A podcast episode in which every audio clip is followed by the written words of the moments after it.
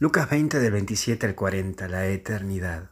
Primero resucitar, y nuestra fe cristiana se centra en ello, en que vamos a resucitar.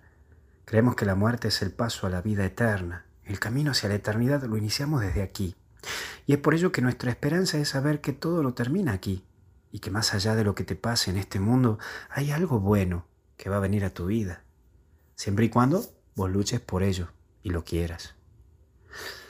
Por otro lado está esto de la mujer, y nos recuerda que para nosotros los cristianos, la mujer no es una cosa, no es una cosificación, tiene dignidad y tiene sentimientos.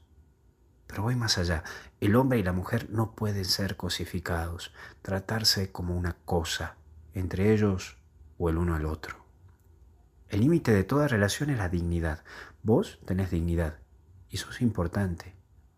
Por favor, en la vida matrimonial no se usen. Son dos personas felices que se unen para ser más felices. No es tu felicidad a cuestas del otro, sino junto al otro, con el otro.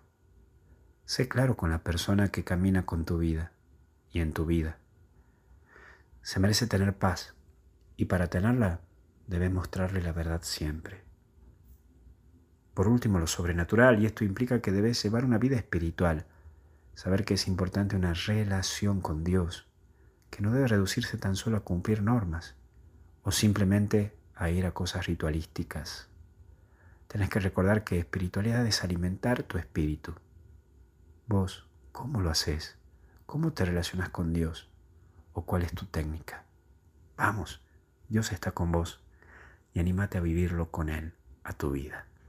Que Dios te bendiga y te acompañe en el nombre del Padre, Hijo y Espíritu Santo y hasta el cielo no paramos. Cuídate.